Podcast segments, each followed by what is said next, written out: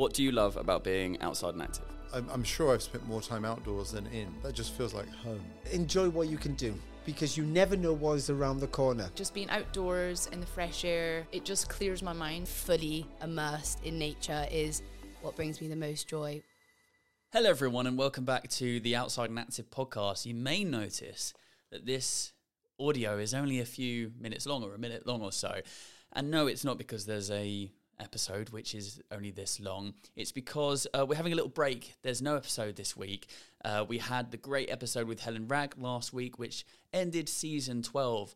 And next week, we'll be back with another series. Season 30 will be kicking off. And for those of you who like running or want to get into running or have been getting into running since the start of the year, then this is perfect for you. We have some super incredible guests coming up over the next six, seven, eight weeks, and I'm incredibly excited for you to hear them. Um, we've been recording some of these episodes at the National Running Show, which took place last weekend, which was absolutely amazing.